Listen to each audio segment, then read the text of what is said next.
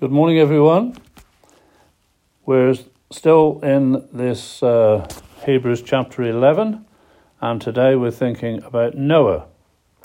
Verse seven of chapter eleven, by faith Noah, being warned of God of things not seen as yet, moved with fear, prepared an ark to the saving of his household, by the which he condemned the world and became heir of the righteousness which is by faith.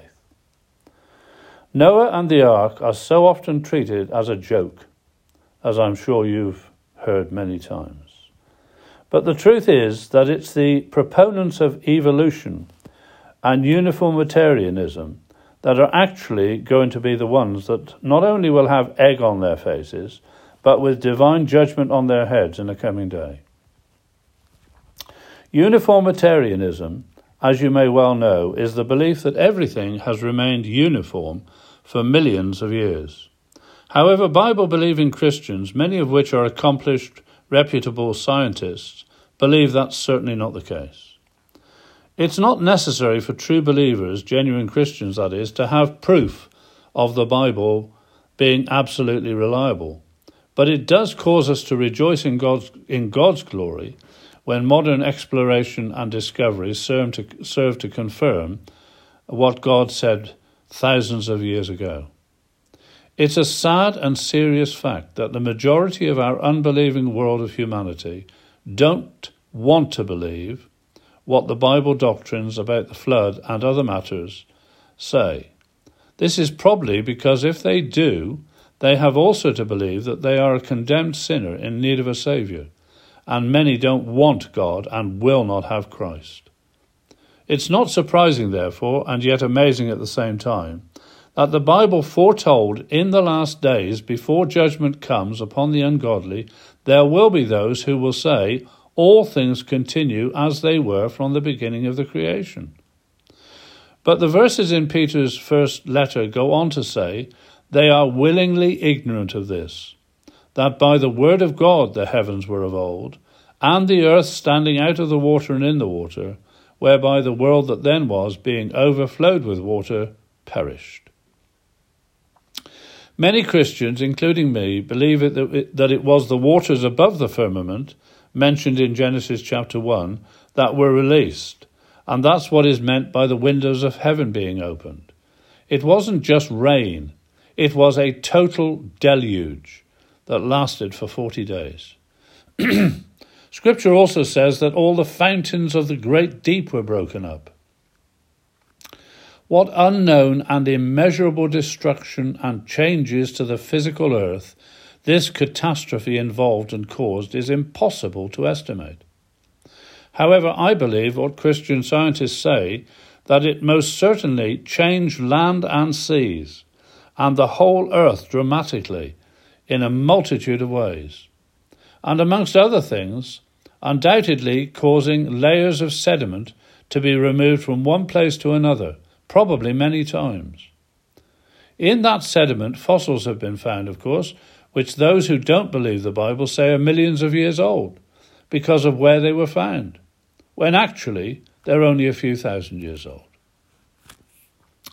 A man called uh, Sir James George Fraser investigated the subject of the flood in great detail and found that there were over a hundred non-biblical traditions around the world from every continent that make mention of a global flood. And apparently there's, a, there's even a chart showing all the places where those traditions are found.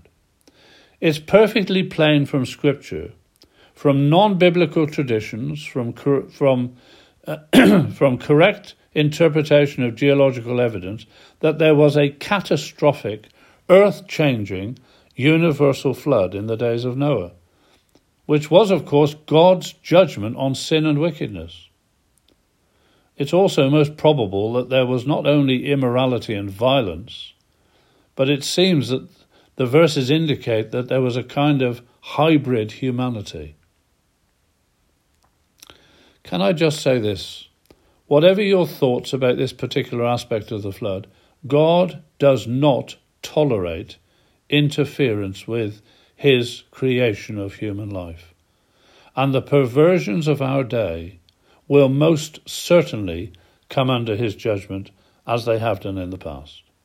I'm also aware of the move to combine modern technology with the human brain, maybe with the intention of creating superhumans or whatever.